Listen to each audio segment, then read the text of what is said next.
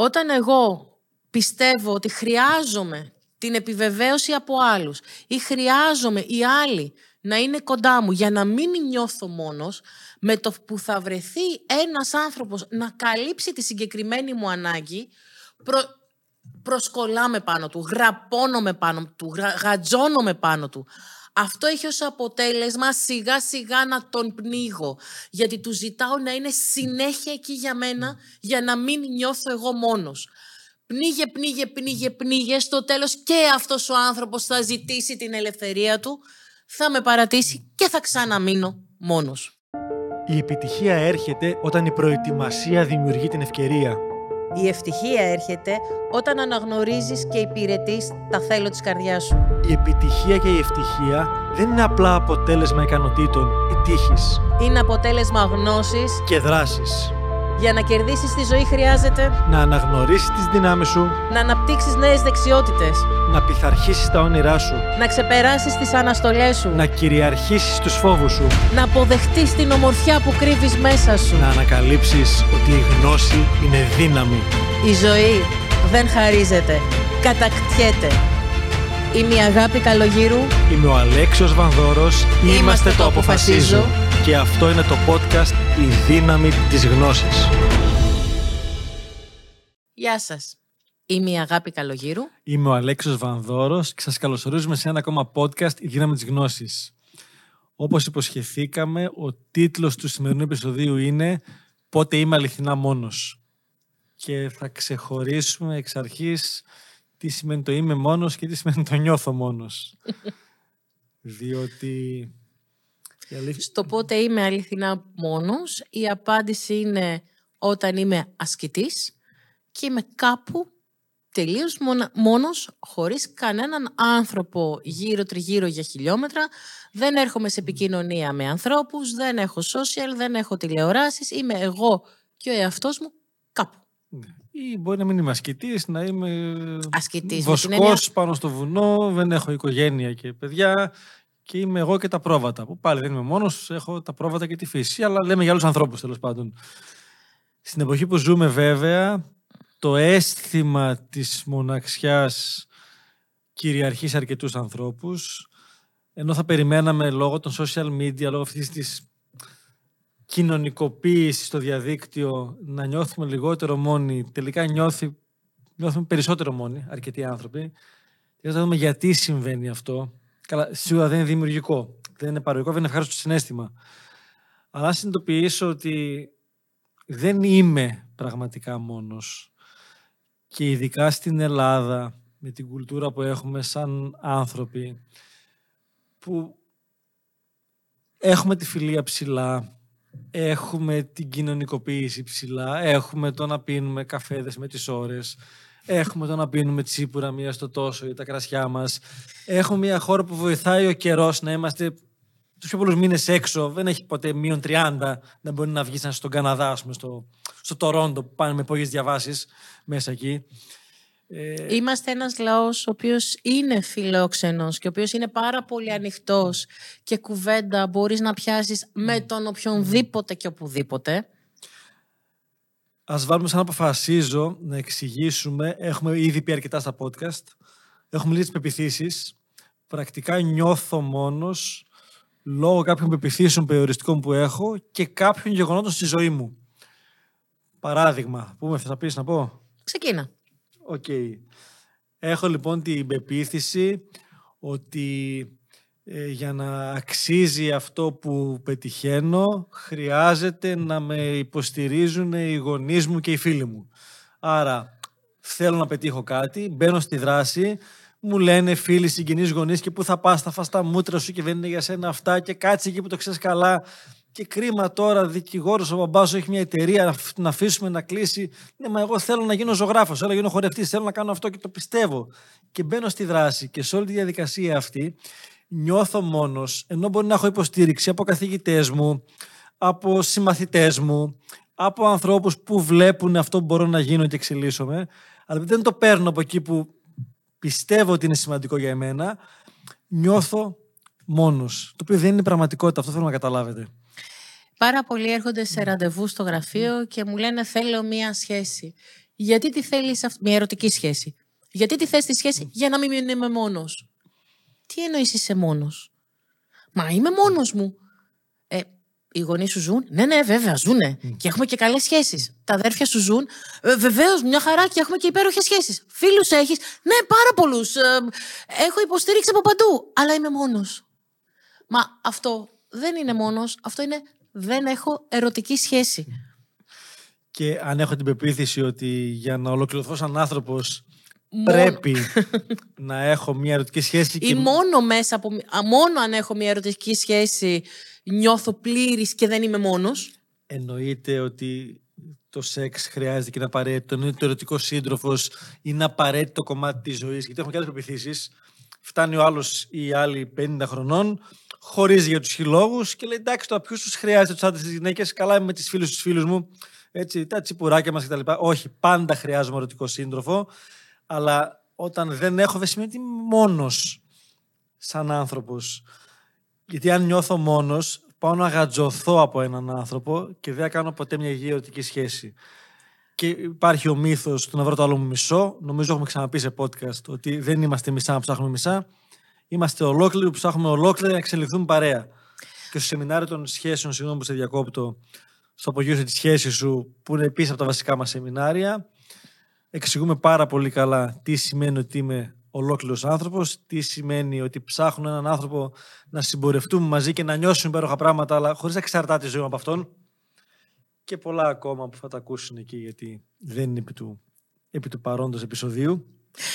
Αυτό λοιπόν mm. που ισχύει ουσιαστικά στο νιώθω μόνος, σημαίνει mm. ότι εγώ περιμένω από συγκεκριμένους ανθρώπους να έχουν συγκεκριμένη συμπεριφορά προς εμένα, και όταν δεν την έχω αυτή τη συμπεριφορά, τότε νιώθω ότι είμαι ξεκρέμαστος, ότι είμαι μόνος μου, ότι δεν υπάρχει κάποιος άλλος.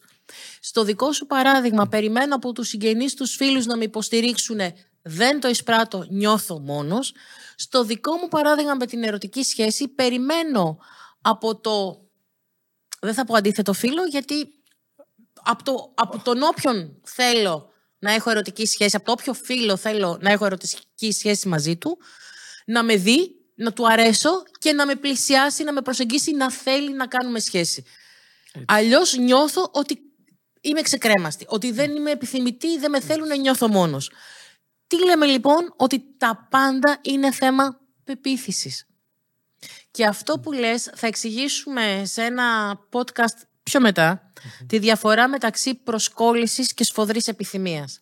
Αυτή τη στιγμή θα επιβεβαιώσουμε αυτό που λέμε, ότι όταν εγώ πιστεύω ότι χρειάζομαι την επιβεβαίωση από άλλους ή χρειάζομαι οι άλλοι να είναι κοντά μου για να μην νιώθω μόνος, με το που θα βρεθεί ένας άνθρωπος να καλύψει τη συγκεκριμένη μου ανάγκη, προ...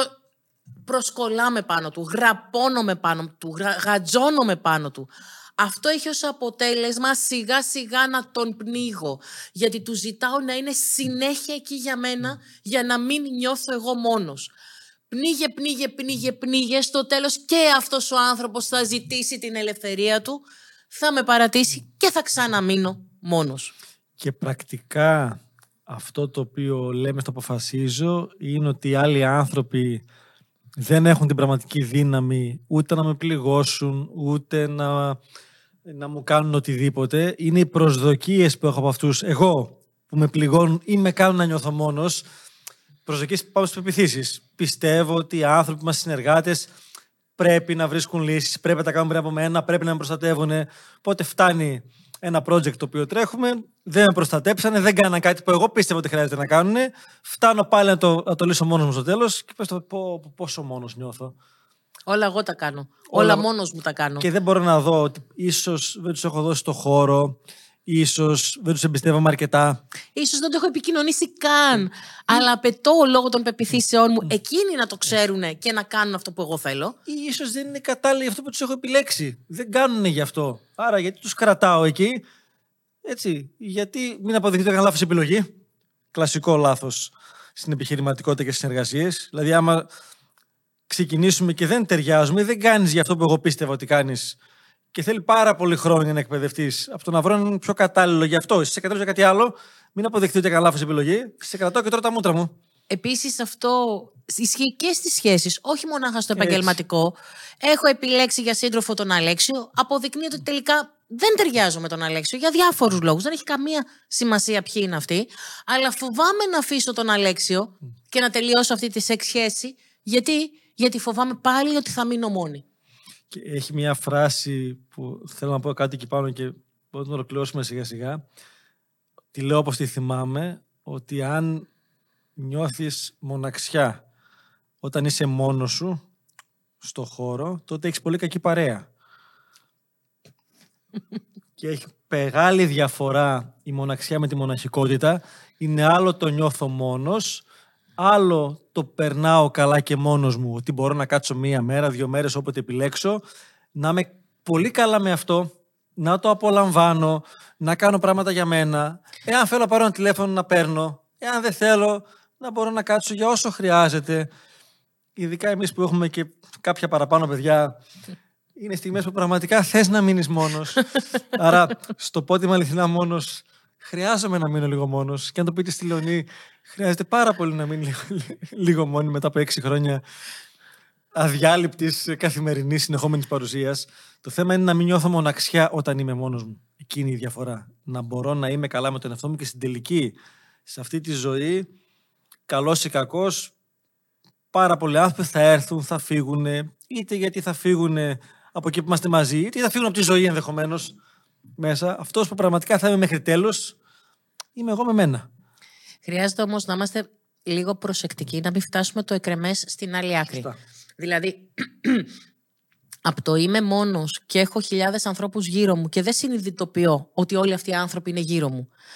Το να το φτάσω στην άλλη άκρη, του περνάω τόσο καλά με τον εαυτό μου που δεν έχω ανάγκη και δεν θέλω να βλέπω άλλους ανθρώπους, και αυτό είναι λάθος, γιατί έχω φτάσει το εκρεμές στην άλλη άκρη.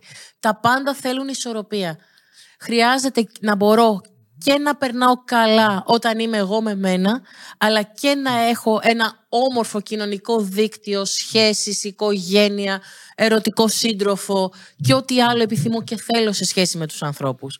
Έτσι, και ένα από αυτά που αγαπάμε πολύ και η Αγάπη και εγώ και ο Σταύρος στο Αποφασίζω και στις ακαδημίες που κάνουν, που είναι τα, τα group των ανθρώπων που είναι για αρκετούς μήνες μαζί και κάνουν προσωπική ανάπτυξη με την καθοδήγησή μας, είναι ότι πραγματικά εκεί δημιουργούνται κάποιες σχέσεις με κοινές αξίες, με μια κοινή πορεία, με μια εμπιστοσύνη και μια ασφάλεια ότι εδώ μπορώ σε αυτό το περιβάλλον να είμαι αληθινός εαυτός μου, χωρίς δεύτερες σκέψεις, χωρίς κοινωνικά ταμπού και πεποιθήσεις, και πώς όλο αυτό το, το βίωμα που υπάρχει εκεί πέρα μέσα πραγματικά αποκαλύπτει τους πραγματικούς χαρακτήρες και πώς αυτό απλώνεται στην πραγματική ζωή εκεί πέρα έξω, και αυτοί οι άνθρωποι όχι απλά εξελίσσονται, είναι, είναι η μέρα με τη νύχτα και είναι κάτι που απολαμβάνουμε πραγματικά πολύ πολύ. Ξέρεις, έχω, έχουμε πει με την Αγάπη στη σεμινάρια ότι ίσως και λόγω εμπειρίας μετά από τόσα χρόνια και επειδή είμαστε αρκετά ανοιχτοί ενεργειακά, μπορώ σε έναν άνθρωπο να δω το δυναμικό του, ναι, τον βλέπεις και πώς μπορεί να εξελιχθεί, που για τον εαυτό μας δεν το βλέπουμε τόσο εύκολα. Και όταν βλέπεις πραγματικά αυτό να ξεδιπλώνεται και να μεγαλώνει και να ανθίζει και να δημιουργεί σχέσεις και να παράγει, είναι, είναι πραγματικά συγκλονιστικό, μας συγκινεί. Είναι πολλές φορές που καθόμαστε με την Αγάπη και τις παρατηρούμε ανθρώπους που μπορεί να μην είναι πλέον κοντά στο χώρο και πόσο έχουν προχωρήσει και εξελιχθεί, και είναι, είναι μοναδικό. Και χαιρόμαστε από τα βάθη της καρδιάς μας. Mm. Έχω παιχνίδι για την εβδομάδα. Τέλεια. Πώς μπορώ λοιπόν να σταματήσω να νιώθω μόνος? Κάνοντας δύο πράγματα ταυτόχρονα. Νούμερο ένα. Χρειάζεται να μάθω να περνάω καλά με τον εαυτό μου. Οι περισσότεροι άνθρωποι, και κυρίως οι άνθρωποι που ζουν μόνοι τους σε ένα σπίτι, με το που μπαίνουν στο σπίτι τους, το πρώτο που κάνουν είναι να ανοίξουν τηλεόραση ή ραδιόφωνο. Έχουν τόσο ανάγκη την κοινωνική επαφή, δεν μπορούν να μείνουν ούτε λεπτό με τον εαυτό τους. Είναι το κλασικό που λέει και η μάνα μου και η πεθερά μου, μου κάνει παρέα. Δεν, δεν ακούω τηλεόραση, θέλω να κάνει, να κάνει λίγο φασαρία για να μου κάνει παρέα. Ψυχολογικά έχεις την ψευδαίσθηση, επειδή ακούς ανθρώπινες ομιλίες, ότι υπάρχει κάποιος άλλος άνθρωπος μαζί σου.